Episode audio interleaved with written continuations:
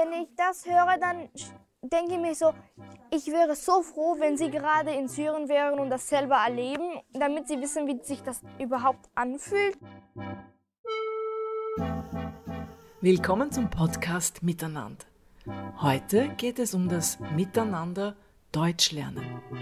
Wir sind im Lerncafé Leibniz. Hierher kommen regelmäßig 44 Kinder mit Migrationshintergrund und lernen lernen. Wohin geht ihr, wenn ihr lernen wollt? Ins Lerncafé. Und warum? Weil es hier lustig ist und weil man hier lernen darf und kann. Ich habe nie gedacht, dass Lernen Spaß machen kann, aber hier macht es wirklich Spaß zu lernen. Man kann auch gute Noten bekommen, wenn man einen Test hat oder so. Man kann auch hier lernen und ja. Ist euch wichtig, dass ihr bei Tests gute Noten habt? Ja. ja. Warum? Das ist für uns wichtig. Für die Ausländer ist es ganz wichtig zu lernen, weil wir halt nicht so gut sind wie die anderen. Wir müssen uns halt weiter für die andere Schule, wenn man weitergehen muss, braucht man auch bessere Noten. Und ich wollte eigentlich weiter Schule gehen, weil ich, mir wichtig ist die äh, gute Noten, weil in der dritten Klasse man bekommt ähm, Zeugnis und wenn man weiter Schule geht, dann die dritte Klasse ist wichtiger, also die Zeugnis ist wichtiger als vierte. Hildegard Tafener leitet das Lerncafé. Wir haben äh, nach der großen Flüchtlingswelle im Jahr 2015, 2016 haben wir sehr viele Kinder gehabt, die kein Wort Deutsch gesprochen haben, weil die eben da gestrandet sind und natürlich schulpflichtig waren und in die Schule gehen mussten. Und mit ihren sehr bescheidenen Deutschkenntnissen sind sie dann auch bei uns gelandet. Da ist es halt dann schon sehr schwierig immer am Anfang, weil das sind Kinder, die eine 1 zu 1 Betreuung brauchen, weil die schlicht und ergreifend mit allem komplett überfordert sind. Und wie viele Wochen oder Monate braucht es im Schnitt, wenn ein Kind als Flüchtling herkommt? Eigentlich relativ unterschiedlich. Wir haben äh, vor zwei Jahren eine Geschwister, äh, also zwei Mädchen sind zu uns gekommen. Die sind äh, in der ersten NMS und in der zweiten NMS eingestuft worden aufgrund ihres Alters haben aber in, der Volk, also in ihrem Heimatland in Syrien kaum eine Schule besucht, aufgrund, äh, Irak, Entschuldigung, Irak aufgrund des Krieges. Also das heißt, die haben teilweise nicht einmal richtig schreiben können, schon gar nicht in unserer Schrift. Mhm. Und das war am Anfang wirklich sehr, sehr mühevoll, weil die beide äh, einen Erwachsenen für sich beansprucht haben. Mhm. Aber so nach einem halben, dreiviertel Jahr hat man dann gesehen, ähm, die werden immer selbstständiger, sie trauen sich auch mehr, keine Frage. Und so nach, dem, also nach den Sommerferien ist es dann wirklich schon deutlich besser gewesen. Also mittlerweile ist es so, dass sie ganz normal sind in ihrem, in ihrem Betreuungsaufwand wie jedes andere Kind auch. Wir sprechen mit einer dieser beiden Mädchen. Sie heißt Mina und ist heute 13 Jahre alt. Noch vor zwei Jahren befand sie sich mit ihrer Mutter und zwei Schwestern auf der Flucht. Und das zu Fuß. Meine Schwester ist 14 Jahre alt und meine kleine Schwester ist 10. Für ihre war es sehr schwer, weil sie klein war. Und ja. Und das, wir mussten so viel gehen in der Nacht. Wir waren in so einem Wald und dort im Wald sind alle Tiere sind so gefährliche und wir haben so Angst gehabt. Aber Jedes Geräusch. Ja. Wir sind nicht alleine gegangen, sondern mit vielen Menschen und mit einem Mann. Und es bleibt nicht immer gleicher Mann. Es sind immer andere. Wenn wir immer anderes Land sind, dann ist immer anderer Mann. Aber erst seid ihr mit dem Schiff gefahren. Ja. Und ja. von äh, Griechenland weg, hast du gesagt Griechenland? Ja, von Griechenland sind wir in so eine ein Insel, aber ich keine Ahnung, wie das heißt. Und dann sind wir äh, irgendwo in Kroatien oder Ungarn. Ich weiß nicht, äh, wie sind wir nach der Reihe gegangen, aber halt wir waren in Kroatien, Ungarn und so weiter. Und hast du den Eindruck gehabt, dass deine Eltern auf dieser Reise Angst gehabt haben? Mein Vater war vorher hier in vier Monaten vor uns und dann wir haben nicht gewartet, weil ich vermisse meinen Vater, also meine kleine Schwester und ich und meine große Schwester. Deswegen sind wir gekommen. Ich, mein, äh, mein, meine zwei Geschwister und meine Mutter sind wir nach ihm gekommen. Er hat es schon gewusst, dass ihr kommen werdet? Oder war ja, er hat zuerst gesagt nein, weil es war sehr, ähm, sehr gefährlich und, aber meine Mutter hat gesagt, nein, wir, wir kommen, wir schaffen es und ja. Vor dem Fußmarsch mussten sie mit einem Schiff fahren. Es war ein Fischboot und es war sehr alt. Die haben gesagt, es ist ein sehr guter Boot, aber das Schiff war sehr schlecht. Mitten auf offener See sank das Boot. Aber sie hatten Glück. Die Küstenwache rettete die Familie. Fast alle Kinder hier haben solche Erfahrungen machen müssen. Und sie gehen unterschiedlich mit ihrem Trauma um. Manche brechen komplett zusammen und wir stehen dann da und fragen, was ist jetzt mit dem los? Und bei manchen bricht es dann auf und die fangen dann an zu erzählen. Die wollen dann erzählen? Die wollen erzählen. Und gibt es auch welche, die gar nie erzählen darüber? Ja, die gibt es auch. Aber das ist eigentlich furchtbar, oder? Die gewöhnen sich ja dann irgendwann mal daran, es nicht zu erzählen. Also meine Erfahrung ist einfach die, dass das so schwere Traumata sind, ähm, dass es gut ist, wenn sie so früh wie möglich darüber sprechen können. Und natürlich äh, sind es dann, und die, die nicht darüber sprechen können, es hoffentlich im Erwachsenenalter können. Und ich bin aber überzeugt davon, die, die es nie schaffen, dass sie darüber sprechen, dass die an ihrem, an ihrem Ganzen einfach, also die haben massive Schwierigkeiten dann im Leben. Amina geht mit Mina in die Klasse. Und auch Mina musste flüchten, jedoch ganz ohne Eltern. Nur ihr Bruder und sie machten sich mehrmals auf den Weg. Du und dein Bruder? Dein Bruder ist älter als du, oder? Ja, er ist 14. Ihr habt schon einmal versucht gehabt? Mehr, ziemlich. Es waren schon das dritte, vierte Mal, dass wir versucht haben. Beim vierten Mal äh, war ein Mann mit uns. Wir wurden festgenommen und der Mann, was mit uns war, wurde verprügelt von den türkischen Außen. Und das war wirklich nicht schön. Habt ihr zusehen müssen, wie das Ja. passiert ist? Auf der Flucht ist man ausgeliefert, vor allem wenn man klein und hilflos ist. Fast alle Kinder machen auf diesem Weg Gewalterfahrungen. Durch wen erfahren sie Gewalt? Durch vermeintliche Helfer, durch ähm, auch andere verzweifelte Menschen, die auch noch im, nur um ihr Leben kämpfen. Die ihnen vielleicht Die was dann- wegnehmen, oder? Genau, die dann einfach auch rücksichtslos reagieren. Fast nicht vorstellbar, aber am Ende schafften sie es doch bis in die Türkei. Ihr Bruder war damals zehn Jahre alt und sie erst acht. Und wir sind halt in Türkei gewesen. Und dann war der Frau, äh, der, Frau äh, der Mann meiner Tante war da drüben. Das war wirklich nett von ihnen, dass wir acht Monate bei ihnen sein könnten. Und dann sind wir halt mit dem Flugzeug beim, von meiner Mutter halt hierher geflogen. Die Mama war schon hier. Ja, sie war schon ein Jahr, zwei Jahre, habe ich meine Mutter nicht gesehen. Und bei wem hast du gewohnt dann? Bei meiner Oma halt in Syrien. Syrien war echt schön. das ist schöne Erinnerungen an Syrien. Ja, die Berge finde ich am meisten schön. Wird sie je nach Hause zurückkehren können? Das glaube ich nicht. Syrien ist vollkommen kaputt und zerstört. Ich würde so gerne zurück, aber ja, was soll man machen? Das kann man ja nicht. Schaut ihr eigentlich Internetfernsehen vielleicht? Nein, ich schaue mir das nicht an. Immer wenn ich anschaue, weiß ich, dass ich das nicht gut finde und ich tue mir da selber weh. Und das möchte ich wirklich nicht. Also ich versuche das Beste aus der Sache zu machen. Und nicht zu viel äh, in den traurigen Dingen zu, zu rühren. Ich bin froh, dass meiner Familie gut geht, nur dass in dieser Zeit ist jetzt schlecht, weil mein Onkel schon gestorben ist. Er wurde, naja, nicht von Krankheit gestorben, er ist sozusagen ermordet worden. Und das ist wirklich nicht schön für unsere Familie. Meine Mutter hat ja immerhin drei Tage lang geweint. Mein Opa ist gestorben vor Weihnachten einen Tag, ähm, letztes Jahr 2018. Und mein Onkel war 29, 28 oder also ist sehr jung. Er hat- er ist auch gestorben wegen Krieg und solche. Mein Onkel ist auch gestorben im Krieg, der war 19 Jahre alt. Den haben sie, äh, so, sie haben sie versteckt, da in Wiesen und so, damit die Serben nicht herkommen. Und der wollte schnell noch schauen, ob die noch da sind. Und dann ist ein Serbe hergekommen und hat ihn mit der Waffe ins, ins Herz reingeschossen. Und er hatte dann eine Frau, der hatte drei Kinder und ja, sie wohnt jetzt in Kosovo. Und Schlagt sich mit den drei Kindern durch. ja, sie ist alleinerziehende und die hat jetzt auch nicht das größte Geld. Und man kriegt sowieso in Kosovo nicht mal Geld für Kinder. Ja. Niemand hilft dir, gell? Nein, es gibt kein Kindergeld. Also es gibt auch ganz viele Kinder, die sind halt am Boden, schlafen am Boden und betteln halt Geld. Die Kinder aus dem Lerncafé Leibniz haben schon viel mitgemacht. Wie sehen Sie auf Ihre österreichischen Mitschüler? Ihr habt ja quasi, obwohl ihr eher nicht sehr alt seid, schon miterlebt, dass das Leben wirklich nicht nur gute Seiten hat, sondern sehr unfair sein kann und sehr ernst. Äh, unterscheidet euch das von den österreichischen Kindern in der Schule? Merkt ihr das? So, die Kinder, meine Klassenkameraden, die hören das nicht gut. Also sie wollen das auch nicht hören, aber sie glauben auch, dass ich lüge, weil sie, sie glauben, das passiert gar nicht. Und die tun halt schon angeben, also schon ein bisschen angeben, sagen die ganze Zeit, mein Opa lebt noch und meine Oma und sowas.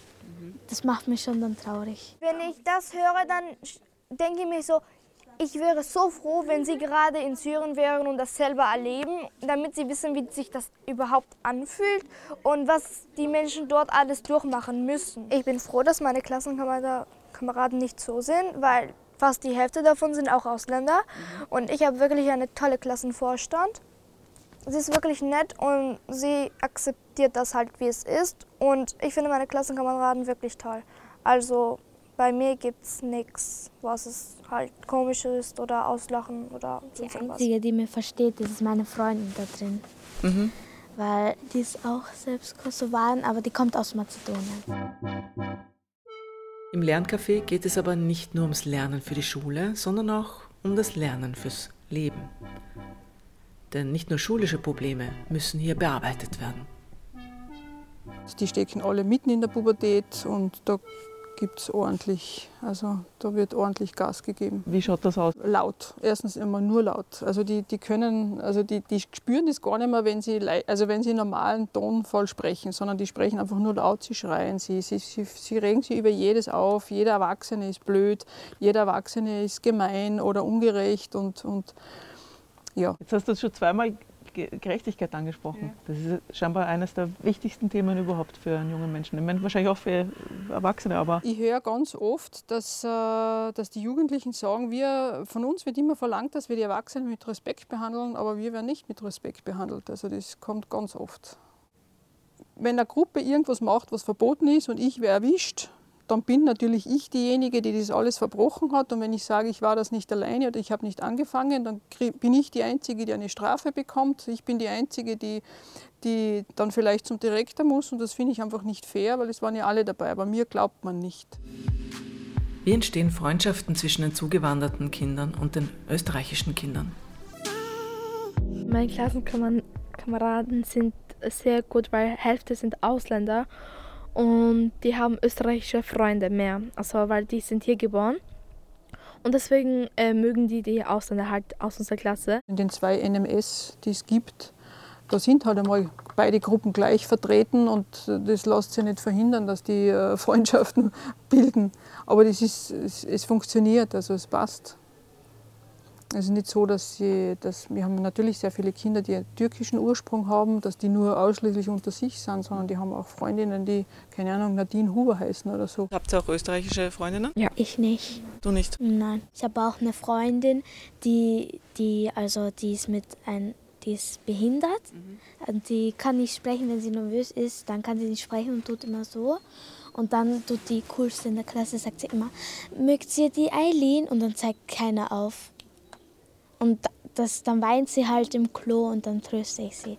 Weil das finde ich schon schade. Jeder Mensch hat eine Chance und jeder Mensch verdient eine. Also vorher in der ersten Klasse, also Haupt, es, ähm, es hat ein Junge zu mir gesagt, warum seid ihr hier? Verbiss dich, geh nach dein, also geh nach dein Land.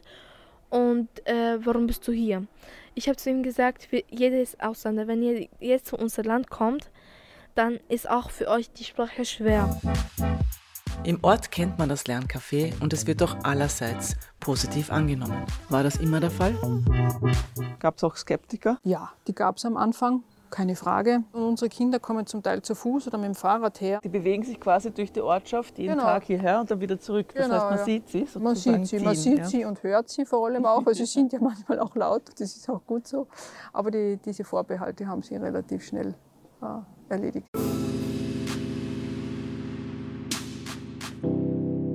In so einem Lerncafé bleiben auch Talente nicht unentdeckt. Wir haben einen Burschen da. Ich sage immer, das ist ein kleiner Mathematikgenie. Der ist auch ein Flüchtling, ist auch aus Syrien geflüchtet, damals mit seiner Mutter, mit seiner Schwester, ist dahergekommen, hat kein Wort Deutsch gekannt.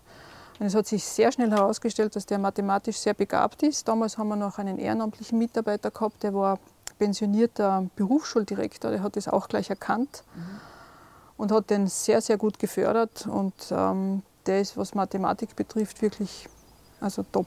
Kann der dann vielleicht ins Gymnasium gehen? Oder? Äh, Der ist jetzt gerade dann hart daran zu arbeiten, eine weiterführende Schule besuchen zu können, weil es halt natürlich in Deutsch ähm, nicht so gut läuft und der Notendurchschnitt muss trotzdem passen. Schaut nicht so schlecht aus, also ich denke, es wird funktionieren. Welches ist euer, euer Lieblingsfach? Mathe. Mathe. Aha. Mathe. Na jetzt hört's aber auf. Wir mögen Mathe anscheinend. Warum? Weil ich äh, gute Noten bekomme und am meisten verstehe. Weil Ja. das, äh, ich finde es äh, sehr leicht. Leicht auch als Deutsch und Englisch, weil man muss nur rechnen und ja. Es ist logisch. Mathe braucht man für alle Berufe, außer man ist arbeitslos. Dusche. Da hast du recht. Ja, für mich ist Mathe, was ich am meisten verstehe und für mich das leichteste ist. Und in, ich habe wirklich tolle Lehrer, die mir dabei wirklich helfen.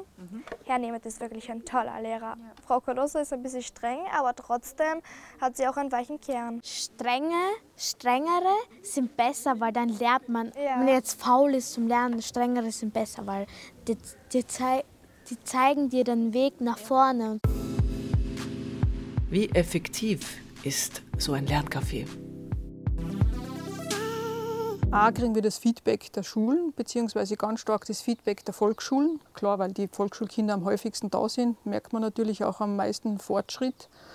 Wir haben schon ein paar Mal äh, von den Volksschulen das Feedback bekommen, dass sie sehr, sehr froh sind, dass es uns gibt, weil die Kinder, die bei uns sind, die würden äh, im System einfach durch den Rost fallen. Sprich, die würden dann mangelnde Hausübung bringen, eine falsche bringen oder gar nicht bringen. Das wiederum wird für die Schulen bedeuten, sie müssen vermehrt Elterngespräche führen und, und, und. Und die Zeit bleibt ihnen erspart, weil die Kinder da sind und da ihre Hausübung machen. Und wir haben auch einen regen Austausch, gerade speziell mit den Volksschulen und mit den Lehrerinnen. Da machen wir auch immer wieder individuelle Programme. Das heißt, der Lehrer sagt, das Kind würde jetzt da und da speziell äh, was brauchen und wir versuchen das dann auch zu leisten. Sie nützen das Angebot. Also es Ja. ist ihnen nicht äh, egal eigentlich, wie gut sie in der Schule auch sind. Sie wollen schon mitkommen. Ja, also die Kinder sind, äh, ich würde jetzt einmal sagen, zu 99 Prozent freiwillig da und kommen auch gern her. Es gibt natürlich immer wieder Kinder, die von den Eltern verdonnert werden, herzukommen, keine Frage. Äh, aber grundsätzlich sind alle Kinder sehr gern da. Was möchtest du für eine Ausbildung haben? Na, trau dich, sag. Keine Ahnung bis jetzt, aber glaube ich Lehrerin oder so will ich. Mhm. Was interessiert dich an diesem Beruf besonders? Ähm, weil ich ähm, Hefte kontrollieren wollte und dass ich Diktat Diktate sagen. Ja, das gefällt mir am meisten. Mina, Amina und Tritona haben jedenfalls eins gemeinsam. Sie sind ziemlich ehrgeizig. Also diese Kinder, die abschauen, die brauchen gar nicht in die Schule zu gehen. Und wo man richtig sich bemüht hat, so richtig, da man weiß, dass man sich wirklich bemüht hat, dann kann man auch stolz sein. Wie ist das? Wollen eure Eltern, dass ihr gut seid in der Schule? Ja. Meine Eltern ist es eigentlich egal, weil Hauptsache, man hat einen guten Job. Äh, wenn du schlecht in der Schule bist, dann brauchst du auch keinen nach einem guten äh, Job suchen. Noten ist nicht das ganze Leben. Äh, Nicht, aber die Hälfte, so 50 Prozent schon. Da muss man auch ein bisschen Gedanken haben und ja. dass ähm, ja, dass Eltern ähm, meinen zu jedem Kind, so äh, Kinder, dass sie gute Leben haben und gutes, gutes Jobs und Sie wollen ja. nur das Beste für ihre Kinder. Sollen Frauen arbeiten gehen? ja. Ja, das ist eigentlich egal, ob Männer oder Frauen. Hauptsache, man arbeitet. Was mir in den Kopf kommt, das ist einfach äh, Freundschaft. Also Freundschaft äh, von Seiten derjenigen Jugendlichen, die ich betreuen und begleiten durfte bis jetzt. Ähm, das ist ein Wort. Dann ein zweites Wort ist sicher Hilfe. Also, dass ich helfen habe können. Also, zu helfen ist schon etwas, was auch glücklich macht. Schon, ja, auf jeden Fall. Also mich, ich kann jetzt nur von mir sprechen, aber mich macht schon glücklich, wenn jemandem helfen kann. Ich bin, wenn wenn es Situationen gibt, wo ich hilflos bin, wo ich nichts tun kann, dann geht es mir auch nicht gut. Dann bin ich entweder frustriert oder verärgert, je nachdem, was gerade Sache ist. Aber es geht mir sicher nicht gut dabei. Die Freunde haben mir so gut geholfen Mhm. und ja, die haben mich echt gut geholfen. Die haben mich ähm, immer ähm, mit mir gespielt, immer mit mir geredet, immer mit mir getre also getroffen oder so. Freunde sind urwichtig, gell? Ja. Das Innerliche ist das, was am meisten zählt. Ja, weil das Geld, das braucht man nicht. Wenn man jetzt zum Beispiel einen Freund findet und er ist reich, aber man mag ihn nicht. Warum? Das, ist ein blöder Freund. Ne? ja, Und wenn man ein gutes Herz hat, hat man auch im Leben, im Leben halt mehr Glück, als wenn man reich ist und angeben tut. Um Freunde zu finden, ist die Sprache sehr wichtig. Auch um Vertrauen aufbauen zu können in einem Land, in dem man sich nicht immer willkommen fühlt. Das war wirklich so ein tolles Gefühl, dass ich jetzt verstehe, was sie wirklich meinen und dass ich mich halt nicht beleidigt fühlen kann, was sie sagen. Nämlich, wenn einer die Sprache nicht versteht und wenn man sagt, wie geht's, dann glauben die, dass man halt ein Schimpfwort sagt. Und ich fand es echt toll, dass ich die Sprache halt verstehen kann und mich nicht andauernd beleidigt gefühlt habe. Was tuscheln die über mich oder Ja, das ist auch nicht schön im Leben. keiner mag, wenn irgendwer hinter den Rücken tuscht. Wenn man hier neu in dieser Stadt, in diesem Land ist, dann fühlt man sich irgendwie unwohl. Und ich würde mir wünschen, wenn es äh, mehrere Leute hier gibt oder Kinder, die einen unterstützen, hinter den Rücken treten. Und das ist das Wichtigste neben der Gesundheit und Gerechtigkeit.